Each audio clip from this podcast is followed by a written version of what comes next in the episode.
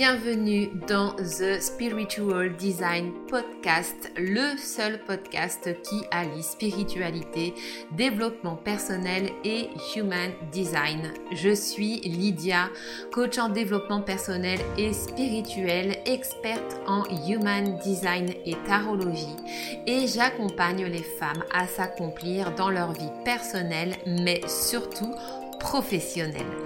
Dans ce podcast, je te partage mes connaissances, réflexions et découvertes liées au Human Design, à l'énergétique, au développement personnel, spirituel et professionnel.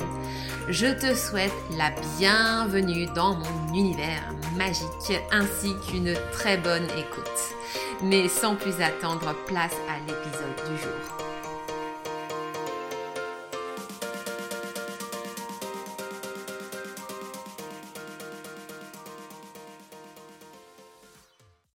Bienvenue mes âmes dans cette série d'épisodes spécial été qui va être consacrée jusqu'à la fin du mois d'août à l'Ayurveda. J'ai eu envie de vous rediffuser les tout premiers épisodes que j'avais enregistrés sur le podcast qui étaient donc consacrés à l'Ayurveda puisque je suis également thérapeute ayurvédique. Avant d'avoir vraiment basculé dans la connaissance de soi et dans le Human Design, voilà, je travaillais beaucoup avec mes clientes avec l'Ayurveda et c'est une médecine, c'est la médecine traditionnelle indienne. C'est une médecine que j'adore, c'est pour moi vraiment la meilleure médecine au monde. Et pour la fin de cet été, j'ai eu envie de relancer mon programme Body Serenity. C'est un programme qui t'est destiné si tu es stressé, énervé, épuisé au bout du bout et vraiment que tu n'arrives pas à remonter la pente et que tu t'épuises peut-être au travail ou même dans ta vie au quotidien. Le but de ce programme, c'est vraiment de te permettre de remonter ton énergie considérablement et de gagner en sérénité en mettant en place un quotidien sur mesure qui sera adapté à ton énergie, à toi. C'est mon credo, vous le savez, avec le Human Design et du coup aussi avec l'Ayurveda qui peut amener vraiment des solutions et des clés concrètes pour vous permettre d'aller beaucoup mieux au quotidien dans votre vie et d'amener la paix et la sérénité du corps et de l'esprit. En tout cas, c'est le but de ce programme. Du coup, je vous partage ces épisodes sur l'Ayurveda pour vous apprendre à vous connaître un peu plus, du coup, par le biais de l'Ayurveda. Si vous ne connaissez pas encore votre profil ayurvédique, vous avez la possibilité d'aller faire votre test de profil gratuitement. Je vous mets tous les liens dans les notes de cet épisode. Donc, vraiment, voilà, venez faire votre test pour connaître votre dosha dominant et écoutez bien les épisodes que je vais vous diffuser jusqu'à la fin du mois d'août. On va se retrouver très souvent cette semaine. Je vais vous en diffuser tous les 2 ou 3 jours pour que vous puissiez en apprendre davantage sur cette médecine merveilleuse et incroyable qui a changé ma vie et qui pourra certainement changer la vôtre. Voilà, parenthèse terminée. Du coup, je vous laisse avec l'épisode, la première rediffusion. Bonne écoute. Bonjour à tous, bienvenue dans ce nouvel épisode du podcast Bionutrition Santé. Je suis Lydia, je suis ravie de vous retrouver aujourd'hui. Aujourd'hui, on va s'intéresser aux personnes du dosha Vata dominant et on va voir ensemble comment est-ce qu'on peut équilibrer le dosha Vata. Alors bien évidemment, ces conseils sont destinés aux personnes ayant le dosha Vata dominant dans leur profil ayurvédique, c'est-à-dire au Vata pur, au Vata Pitta ainsi qu'au Vata Kapha. C'est également destiné aux personnes de double constitution Kapha Vata ou Pitta Vata pendant la période froide, donc automne et hiver, et pour toutes les personnes présentant un excès de Vata dans leur vikruti. Donc la vikruti, si vous avez écouté mon podcast précédent, vous savez ce que c'est. C'est votre condition actuelle, quelle que soit la constitution ayurvédique de naissance. Alors, le dosha Vata répond à 6 qualités. Il est sec, il est léger, froid, mobile, subtil et rugueux. Alors, qu'est-ce que ça veut dire tout ça ? Eh bien, Vata, il est sec. Comme le vent d'hiver, par exemple, Vata est sec, piquant, mordant. Il est également léger, comme le vent. Il s'envole dans les airs et a du mal à rester ancré dans la terre. Il est froid, comme le vent et l'air en hiver, en fait. L'hiver, de toute façon, est une période Vata. Il est mobile, donc là encore une fois, comme le vent. Vata est toujours en mouvement et il agite tous les éléments de la nature, les plantes, les mers, les nuages, etc. Il est subtil, donc tout comme le vent et l'air, Vata est insaisissable, impalpable et immatériel. Et enfin, il est rugueux, donc tout comme la peau ou les cheveux qui deviennent rêches et secs en hiver, desséchés par le froid et le vent. Voilà, donc ça c'est les 6 qualités qui caractérisent le dosha Vata. Et pour pouvoir équilibrer un dosha en Ayurveda, eh bien on cherche simplement à faire le contraire. On va chercher en fait à aller à l'encontre des qualités d'un dosha.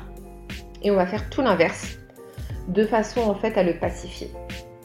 Donc ça veut dire quoi ? Ça veut dire que pour Vata, quand on a un déséquilibre avec un Vata un peu trop élevé ou qu'on est de constitution Vata pure et qu'on doit faire très attention à ce qu'il ne soit pas trop en excès, ce qui arrive très facilement avec Vata, puisque c'est le dosha qui se déséquilibre le plus facilement, eh bien on va chercher à tout prix à amener de la chaleur. Et oui, comme je vous l'ai dit, Vata est froid. Donc on va chercher à amener de la chaleur par tous les moyens. Comment ? Alors ça va être en profitant du soleil, dès que les beaux jours arrivent, aller s'exposer au soleil, prendre des bains de soleil, vraiment pour ramener cette chaleur. Ça va être de prendre des douches ou des bains très chauds par exemple, de manger chaud plutôt que froid en toutes circonstances, même l'été. De boire chaud, donc des tisanes, des infusions tout au long de la journée. On peut aussi, par exemple, opter pour un hammam qui va apporter beaucoup de chaleur, beaucoup de bienfaits au corps. En revanche, on va éviter tout ce qui est sauna parce que le sauna est sec et Vata est sec également. Donc tout ce qui est sec va avoir tendance à déséquilibrer Vata et à faire qu'il soit en excès. Donc on va plutôt préférer le hammam plutôt que le sauna.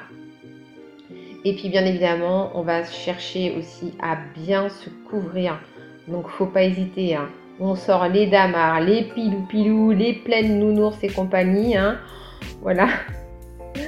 Et on se met bien au chaud, bien emmitouflé, avec des couettes super épaisses, des bouillottes, tout ce qu'il faut pour réchauffer Vata, surtout en hiver, parce que c'est vraiment la période la plus à risque pour Vata. Ensuite, on va également chercher à amener du calme parce que Vata est très mobile, il est toujours en train de partir dans tous les sens. Donc, on va chercher absolument à amener du calme chez Vata. Comment est-ce qu'on va amener du calme ?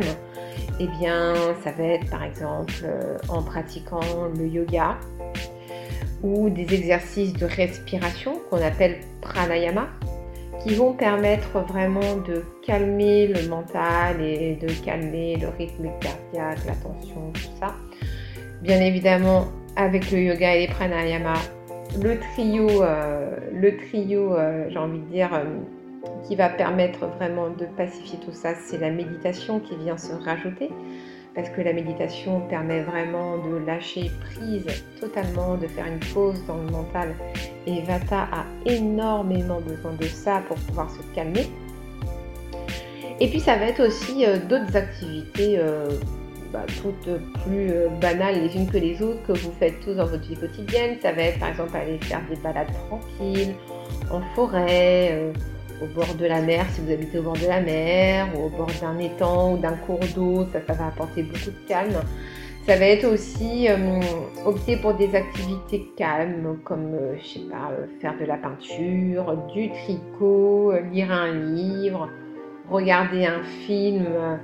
Alors le film, bien évidemment, pas violent, pas un film qui soit plein d'action, plutôt un film tranquille. Voilà, donc pour pacifier Vata et pour l'équilibrer, en gros, le mieux est d'adopter la mémé attitude. Oui, j'appelle ça la mémé attitude.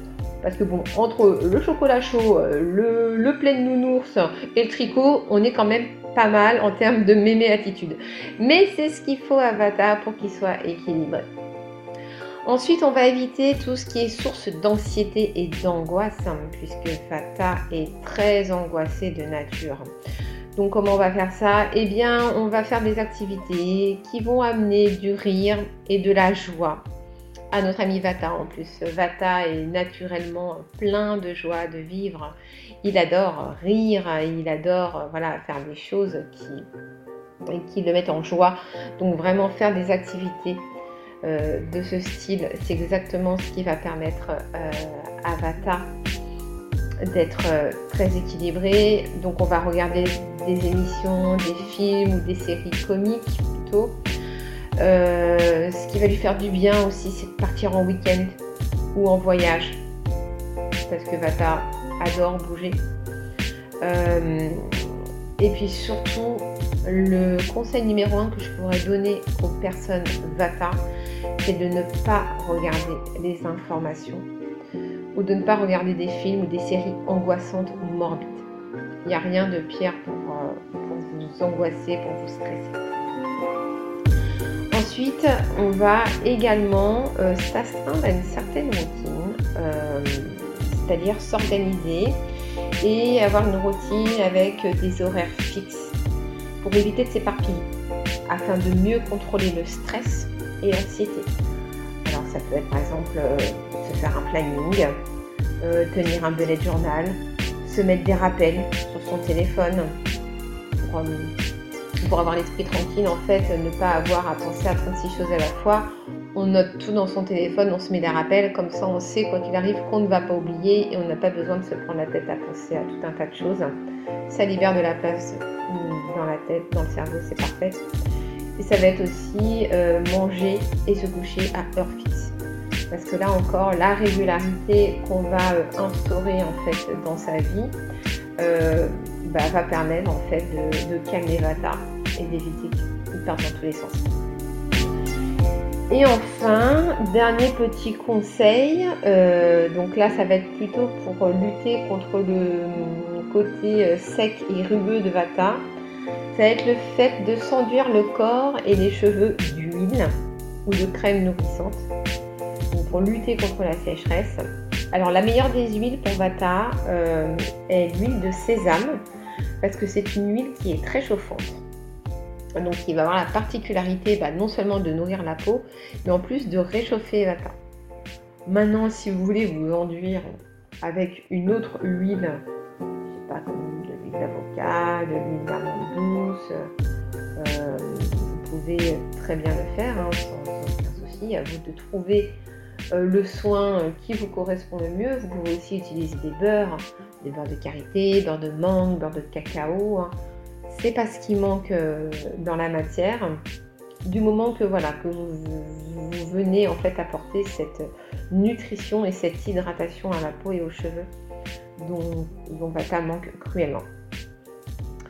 Alors un aspect que je n'ai pas abordé ici pour équilibrer Vata, c'est tout ce qui est alimentation. L'alimentation bien évidemment est un pilier très important et qui va avoir un impact majeur sur l'équilibre des doshas.